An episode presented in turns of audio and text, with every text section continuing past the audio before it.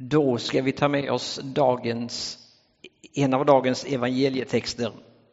Du hittar den på sidan 1636 i psalmboken om du vill följa med i texten. 1636. Och det är från Matteus evangeliet. Det är ifrån det 25 kapitlet, vers 14 till och med vers 30. Liknelsen om talenterna. Det blir nämligen som när en man skulle resa bort och kallade till sig sina tjänare och lät dem ta hand om hans egendom. Den ene gav han fem talenter, den andra två och den tredje en. Åt var och en efter hans förmåga. Sedan reste han därifrån. Den som hade fått fem talenter gav sig genast iväg och gjorde affärer med dem så att han tjänade fem till. Den som hade fått två talenter tjänade på samma sätt två till. Men den som hade fått en talent gick och grävde, ner, grävde en grop och gömde sin herres pengar. Efter lång tid kom tjänarnas herre tillbaka och krävde redovisning av dem. Den som hade fått fem talenter kom och lämnade fram fem till och sa, Herre, du gav mig fem talenter, här är fem till som jag har tjänat. Hans herre sa, bra, du är en god och trogen tjänare, du har varit trogen i det lilla och jag ska anförtro dig mycket. Gå in till glädjen hos din herre. Den som hade fått två talenter kom fram och sa, Herre, du gav mig två talenter, här är två till som jag har tjänat. Hans herre sa, bra, du är en god och trogen tjänare. Du har varit trogen i det lilla och jag ska anförtro dig mycket. Gå in till glädjen hos din herre. Den som hade fått en enda talent steg också fram. Herre, sa han, jag visste att du är en hård man som skördar där du inte sått och samlar in där du inte strött ut. Jag var rädd och gick och gömde din talent i jorden. Här har du vad som är ditt. Och hans herre svarade honom, du är en slö och dålig tjänare. Du visste att jag skördar där jag inte har sått och samlar in där jag inte har strött ut. Då skulle du lämnat mina pengar till banken så hade jag kunnat få igen dem med ränta när jag kom. Ta nu ifrån honom talenten och ge den åt mannen med de tio talenterna. Var och en som har, han ska få det i överflöd, men den som inte har, från honom ska tas också det han har.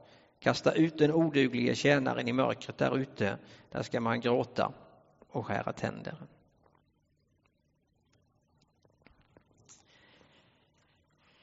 Ja, det är nionde söndagen efter trefaldighet. Goda förvaltare är temat och ehm, ja, jag skulle säga att det är en svår söndag att predika över texterna. Alltså det är ju så här att det här är ett ämne som berör oss alla och som på något sätt eh, går ganska djupt. Och texterna, framförallt evangelietexterna, är ju problematiska skulle jag säga.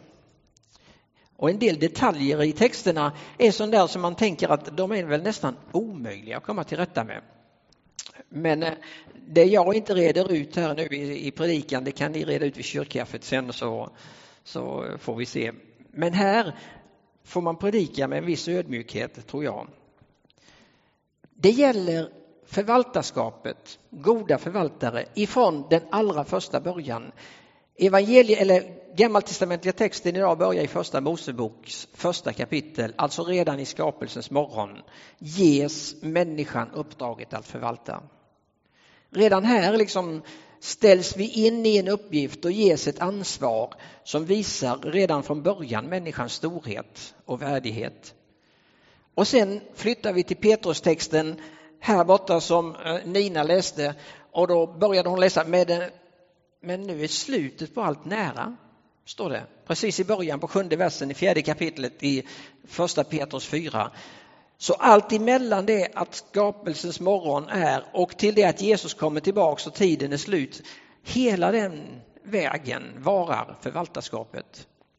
Evangelietexterna är alla hämtade ifrån Matteus evangeliet 25 där man brukar kalla för Jesu eskatologiska tal, alltså hans tal om den yttersta tiden. Vilket också gör att det ställs liksom i det ljuset på något sätt. I det ljuset ska vi vara förvaltare av att Jesus faktiskt en gång kommer tillbaks. Och då får vi som tjänarna i den här liknelsen en gång faktiskt redogöra för hur vi levde vårt liv och använde våra tillgångar. Det är ju så här att det där ordet förvaltare säger ju oss någonting. Det säger oss att det inte det är vårt. I psalm 24 så står det jorden är Herrens med allt den rymmer och världen, alla som bor i den. Det är ju en viktig påminnelse när vi ska vara förvaltare i både stort och smått att det är inte vårt eget utan det är Guds egendom som vi förvaltar. Fast ibland kan vi ju tänka att vi nästan har blivit Gud. Det finns en sån där liten berättelse som kommer fram ibland, eh, en liten anekdot. Ni vet, det var en eh, så här att man har kommit ganska långt på den här jorden så man tänkte att man ska, vi behöver nog inte Gud längre egentligen. Så vi tänker att vi tar en lärd vetenskapsman som vi skickar fram till Gud eh, som vår representant och han går iväg till Gud och så säger han till Gud, jo nu är det så här att nu tycker vi ändå att utvecklingen har gått så bra, vi har kommit så långt, vi kan klona människor och vi är duktiga på det mesta. Så jag tänkte, vi behöver inte dig längre. Och för att bevisa det tänkte jag vi kunde göra ett experiment. Vi skulle kunna göra så här att vi kollar upp vem som snabbast kan skapa en människa. Ja, det skulle vi väl kunna göra, säger Gud. Okej, säger vetenskapsmannen och rafsar ihop lite ingredienser, en jordhög och ett provrör och lite olika grejer. Eh, och så tittar han på Gud och så säger han, säg till när du är färdig. Säger Gud, nej, nej, nej, du får använda dina egna ingredienser. Jorden är min, säger han. Det är ju en sån där påminnelse, alltså allt är i botten sprunget ifrån Gud. Gud är alltings ursprung, han är livets källa, upphovet till allt. Precis allt. Hela vårt existens, hela vårt existensberättigande, allt vilar i Guds skaparkraft. Det kan ju i och för sig vara ganska lätt för oss som går i kyrkan ofta att glömma också det där att eh, vi behöver Gud. Det kan gå ganska långa perioder när livet är bra. Det är ingen större kris som har, har eh, inträffat och, och, det lunkar på som det brukar göra. Liksom. Så att vi klarar oss egentligen ganska bra utan Gud. Förresten kanske ibland nästan bättre om inte han lägger sig i en massa saker i vårt liv. Det kanske blir som Magnus Malm skriver i en av sina böcker att det är så här att eh, ja, men Gud han får i det läget det som blir över. Om det blir någon tid över då får Gud den. Blir det några pengar över då får Gud det. Han får liksom den där slatten som blir över när allting annat är uppfyllt. Men sanningen är ju den att förvaltarskapet säger oss att vi äger egentligen ingenting som är riktigt vårt. Vi har bara fått en rikedom att förvalta. Och en rikedom är det som texten handlar om också. För det är så här att om vi läser texten lite snabbt kan vi få för oss att det är ganska små summor det handlar om. Men förvandlar man de där talenterna över till vårt penningvärde så menar ju flera utläggare att det är så här att till och med den där sista personen, man får ju var och en efter sin liksom utrustning, det är bara sista personen, han får en talent står det.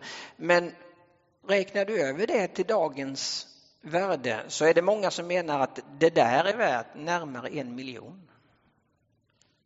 Alltså det är inga små pengar, det är liksom inga små grejer som de här tre personerna är satta att förvalta. De har fått ett stort uppdrag i sin hand. Sen är det nog så egentligen att deras uppdrag är inte i första hand att förmera pengarna till mer pengar. För pengar i sig är ju enligt Jesus i bergspredikan en lurig sak. Där säger han till och med att det är som en makt, det är som en gud, säger han. Han ger till och med ett namn på den guden och han kallar den för mammon. Det kan bli så att vi, vi liksom hamnar under det styret, liksom, säger han. Och han påstår att ja, men man kan inte tjäna både Gud och mammon, utan man måste välja. Paulus är inne på samma linje i första Timoteusbrevet när han säger att eh, kärleken till pengar är roten till allt ont, säger han. Och det är ganska intressant att lägga märke till, han säger inte att pengarna är roten till allt ont. Rikedomen och egendomen är inte, peng är inte roten till allt ont, utan kärleken till pengarna. Så pengarna är ju någonting som ingår i vårt förvaltarskap. Det är en del av det. Ibland hamnar vi där att vi tror att det är den stora delen, men det är en del i kakan. Det är ju intressant ändå att konstatera att för att det har varit tyst ganska länge om detta så börjar det ju komma tillbaks nu igen utmaningen om hur vi använder våra pengar. Alltså typ på SAMs årskonferens så gav ju Niklas Pienso en ganska så rak utmaning på det här området. Det har förekommit på torpkonferensen och på många andra platser. Alltså en utmaning att använda resurserna i Guds rike, satsa in dem i församlingen och missionen och vara med och bygga för evigheten. Att få vara med och förändra andra människors vardag, att få känna välsignelsen av att bli till välsignelse. Så pengarna är ett sådant område. Man kan använda dem på olika sätt och när någon försöker beslagta dem kan man ju använda dem som Laurentius gjorde. Han har sin dag nu i början på augusti. Han var ärkediakon på 200-talet i, Rom och, och, hade till uppdrag att förvalta kyrkans egendom. Och då blir det så här att eh, kejsarmakten började växa sig stark och ville ta över kyrkans egendom också.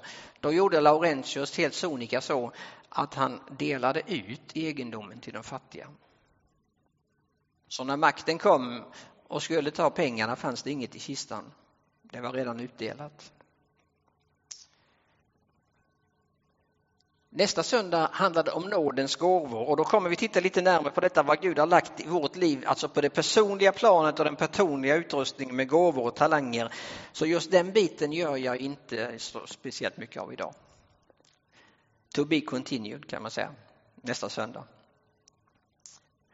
Men i början, precis i början, alltså i gamla testamentliga texten och i salmen, den åttonde salmen för den här söndagen, så blir det ju tydligt att skapelsen är en av de där stora bitarna i vårt förvaltarskap.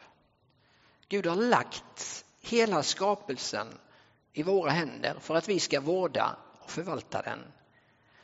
Och om vi funderar lite grann över hur vi har skött det förvaltarskapet så får vi nog erkänna ändå att vi har inte lyckats jättebra med det.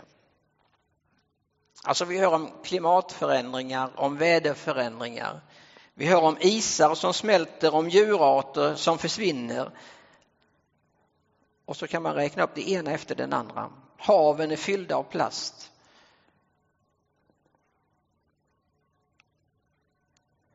Och om man skulle fortsätta leva med den levnadsstandarden som vi anser oss ha rätt till så behöver vi fler jordklot än det som vi just nu bor på.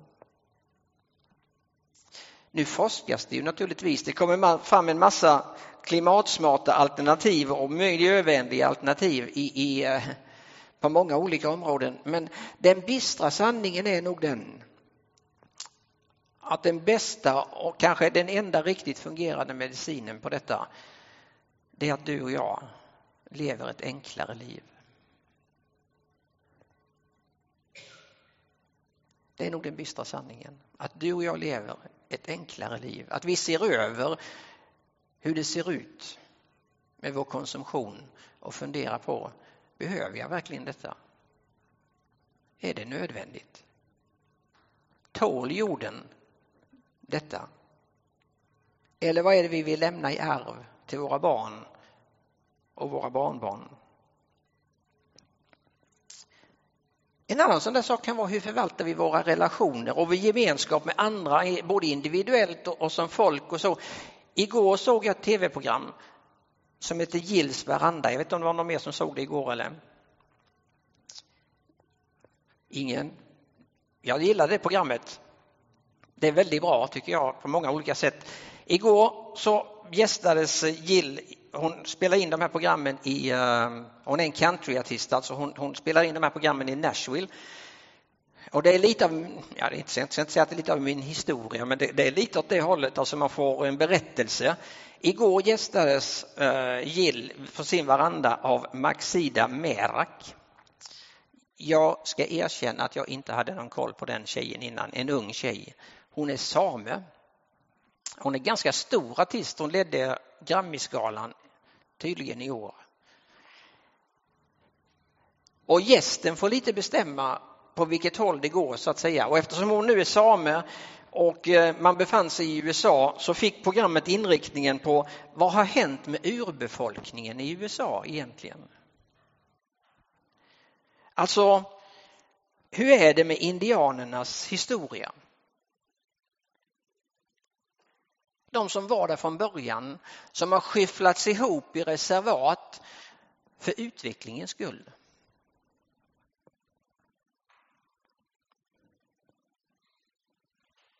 Och så fick man höra flera sådana berättelser i programmet. Och så fick man möta en, en ranchägare som, som, som eh, också tyckte att det här var förfärligt och han, kunde, han hade försökt att få en Cherokee-familj som tidigare ägde den här marken då. En, en familj från Cherokee-indianerna och komma och sätta upp sitt boende på hans mark. Ja, det skulle ju bli mer som något litet sött alternativ att han på något sätt skulle vara välvilligt inställd. Men det här ligger ju djupare än så. Och det här är ju inte det enda folkslaget och den enda gången det har hänt i vår historia. Det finns många sådana berättelser där rätten inte har fått liksom komma fram utan det är andra saker som har bestämt. Så hur behandlar vi varandra och hur behandlar vi andra hur förvaltar vi relationer och skapar miljöer för växt, glädje och uppmuntran? Alltså miljöer där det porlar av kreativitet och inspiration. Och hur skapar vi läkande miljöer?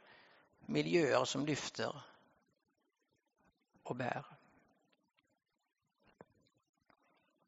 Ja, det finns mycket att fundera på. Tjänarna i det här sammanhanget eh, får eh,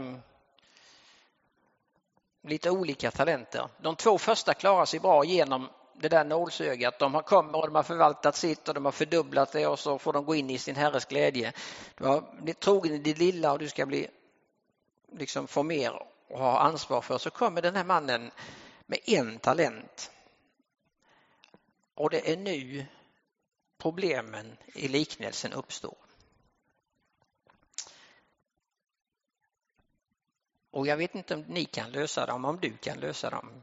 För det här tycker jag är, det här tycker jag är svårtolkat, riktigt svårtolkat. Han kommer alltså med sin talent, han har grävt ner den och han kommer fram med den till sin herre. Och så säger han, här har du det som är ditt. Och så säger han, jag gjorde så här för att jag vet att du är en hård man, säger han. Som skördar där du inte har sått och samlar in där du inte har strött ut. Och hela texten och hela berättelsen runt omkring när Jesus själv berättar den så förstår man att tanken är nog att vi ska se Gud som husbonden i texten. Men då kommer ju problemet när det står så här i nästa läge när husbonden svarar ja, du visste, säger han, att jag är en hård man. Som skördar där jag inte har sått och samlar in där jag inte har strött ut. Vad i all världen är det för gudsbild? Och det är Jesus själv som ger den, eller hur? Har du en sån bild av Gud? Att han är en hård och dömande och sträng Gud och han skördar helst det han inte har sått, samlar in det han inte har strött ut. Alltså drar man ut de linjerna i liknelsen så blir det obegripligt svårt. Men det kanske är, det jag kanske har gett, ett, gett er ett problem nu som ni inte hade innan. Eh, min lösning på det, ni får, ni får säga vad ni, ni har för lösning. Min lösning på det är detta att det är precis just en liknelse som vi hör Jesus berätta i Matteus evangeliet 25. Det är alltså ingen ren lärotext, det är ingen text som ska läsas och utläggas liksom, och tolkas ut varje detalj i varje vers. För i en liknelse så finns det en lärdom eller en springande punkt, det finns någonting att ta vara på och det är det som är själva liknelsens poäng. Sen kan det finnas saker och detaljer i liknelsen som stämmer väl in på den tidens tänkande men som egentligen inte kan tolkas ut för om man tolkar ut detaljerna så får man en väldigt skev bild. Det du ska tolka ut är själva liksom den springande punkten eller lärdomen i liknelsen. Och hur kan du tänka så? Jo, då får man ju göra så här att eh, som gamle Knut Svensson brukade säga på sin tid när vi gick på Kottebo så sa han så här, skrift ska med skrift förklaras. Sa han. Ja. Alltså läser du bilden, Bibeln som helhet, läser du Nya Testamentet som helhet så är det ju inte den gudsbilden som, som Bibelns budskap ger oss, eller hur? Utan läser du din bibel så får du bilden av en barmhärtig och nådefull Gud som hellre frikänner än dömer i väldigt många fall. Och följer du Jesus i spåren i evangelierna så möter du en som alltid Alltid har tid för människor. Det kan vara mycket folk och det kan vara brådskande ärenden men när det sitter någon vid vägkanten och ropar då stannar Jesus och möter den personens behov. Så bilden du får av helheten i Nya Testamentet och i Bibeln det är den att vi har en Gud som står på vår sida. Som är nådig och barmhärtig och som älskar över alla gränser. En som vill oss vårt allra bästa, som vill oss väl, som vill oss väldigt väl.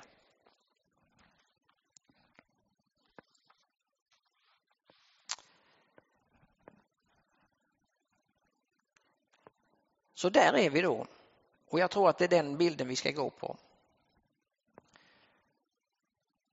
Tony Larsson, han kom till tro i Opalkyrkan i Göteborg eh, och tillbringade sin första tid som troende där och han återvände ganska ofta dit fortfarande. Jag tror det är idag han ska predika där.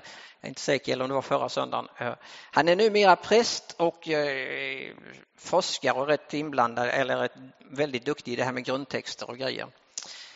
Han säger att den här när husbonden säger att, att han skulle ha satt in pengarna på banken då drar han över det och så säger att den där banken skulle kunna vara församlingen, säger han.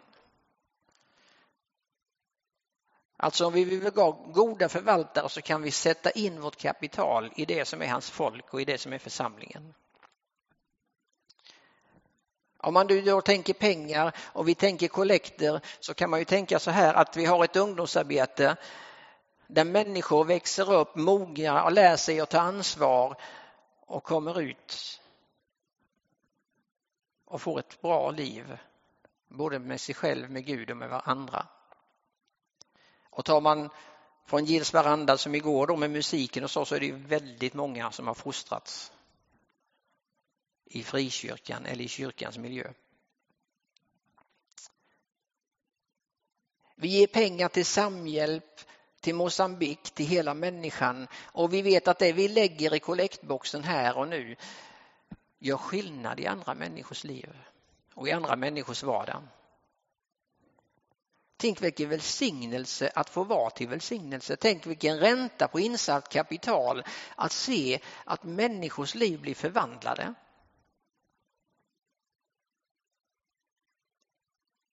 Eller om vi sätter in tid och engagemang och resurser, det är likadant där, i olika verksamheter i församlingen.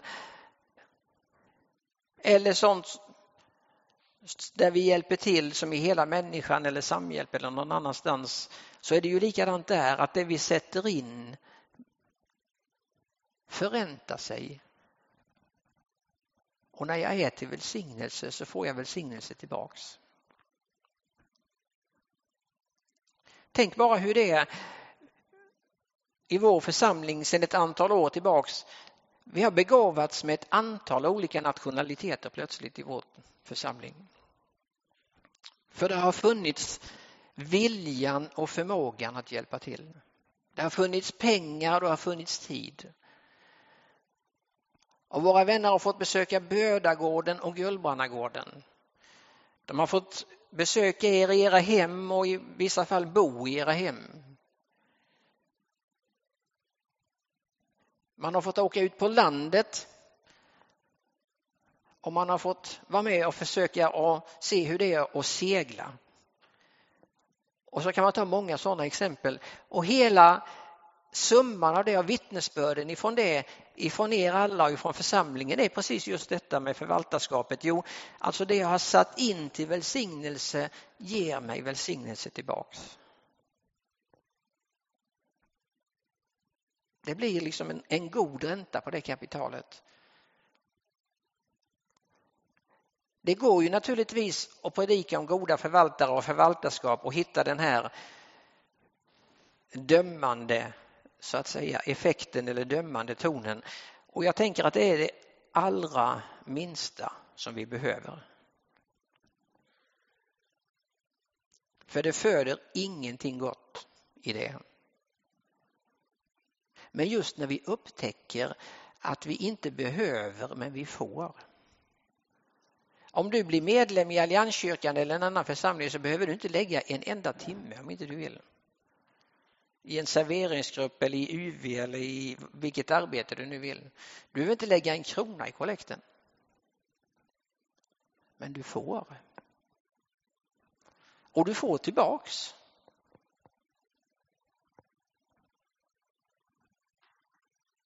Det är ju själva vittnesbördet i det. Det är en glädje och det är utifrån det som det goda förvaltarskapet kommer. Alltså när det blir en glädje, när det inte blir en lag eller ett ok utan när det blir en glädje. Det är då det händer. När vi riktigt känner att, tänk att jag får vara med i detta stora. Jag har en kollega som är, eh, han är gammal nu, men han, han har varit evangelist kan man säga i hela sitt liv. Han eh, satt för ett antal år sedan på en tågresa jämte en man och han hade liksom sin pärm uppslagen med olika produkter som han sålde och, och, och höll på med sådär så att han jobbade på ett av de stora företagen i, i det här landet. Eh, och de pratade lite om det och sen frågade den här mannen min kompis, och vad gör du? sa han. Jo, sa han, jag är, jag är faktiskt resande i världens största företag, sa han. I världens största organisation. Och det är klart, det väckte intresse hos den här personen. Så de pratade runt lite till och han avslöjade först inte vad det handlade om. Sen sa han, jag reser för Guds rike, sa han. Och så liksom berättade han lite vad som händer över vår värld, hur församlingar växer och hur, sådär. Och den där mannen liksom var lite fångad i en fälla, skulle man kunna säga. Men så är det.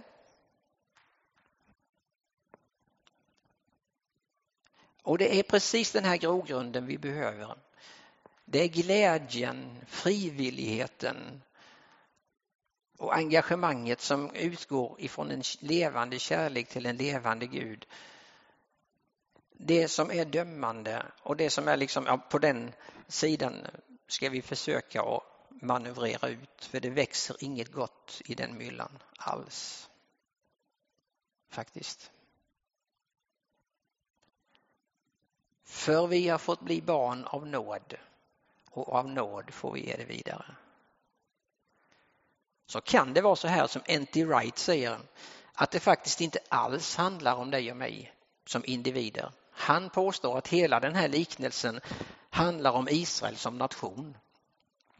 Och att det är så här att i de här kapitlen som är det eskatologiska talet, alltså talet om den yttersta tiden i Matteusevangeliet så gör Jesus riktigt upp med ledarskapet i Israel, det religiösa ledarskapet på den här tiden.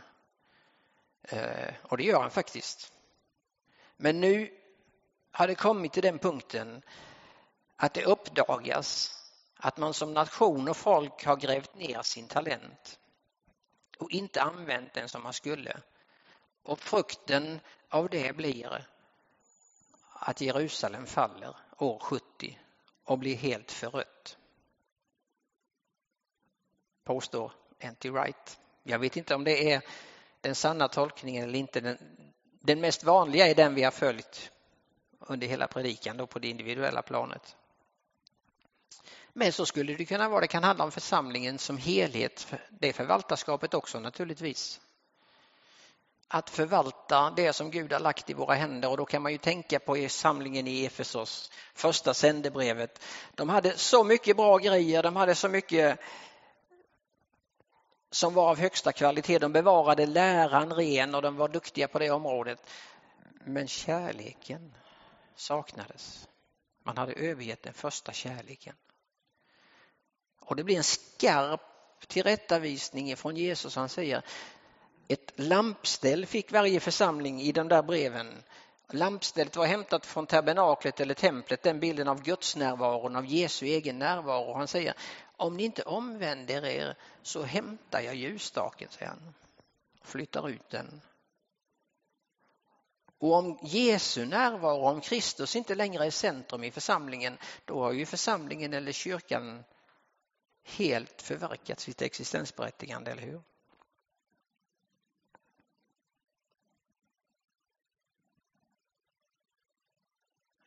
Så det viktigaste var inte att ha allt på plats, att kunna och veta allt i alla lärofrågor och veta precis hur man skulle svara på alla så.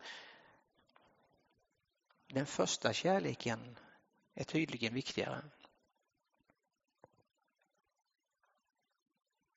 Och det går genom hela skriften, för det går till Johannesevangeliets 21 kapitel också när Petrus får frågorna, älskar du mig? Därifrån utgår allt egentligen, även det goda förvaltarskapet. Amen. Herre, vi tackar dig för att vi den här dagen får läsa om förvaltarskap. Vi ber om att det budskapet ska möta oss som en utmaning och som en välsignelse. Vi ber om, Herre, förmågan att inte titta dömande på varandra utan att ge varandra, Herre, av den uppmuntran och det engagemang som gör att det du har lagt i våra händer växer. Vi ber om att kunna skapa goda, kreativa, helande och läkande miljöer. Vi ber om, Herre, att kunna förvalta ditt ord på ett sätt som gör att människor får lära känna dig som sin personliga frälsare och vän. Amen.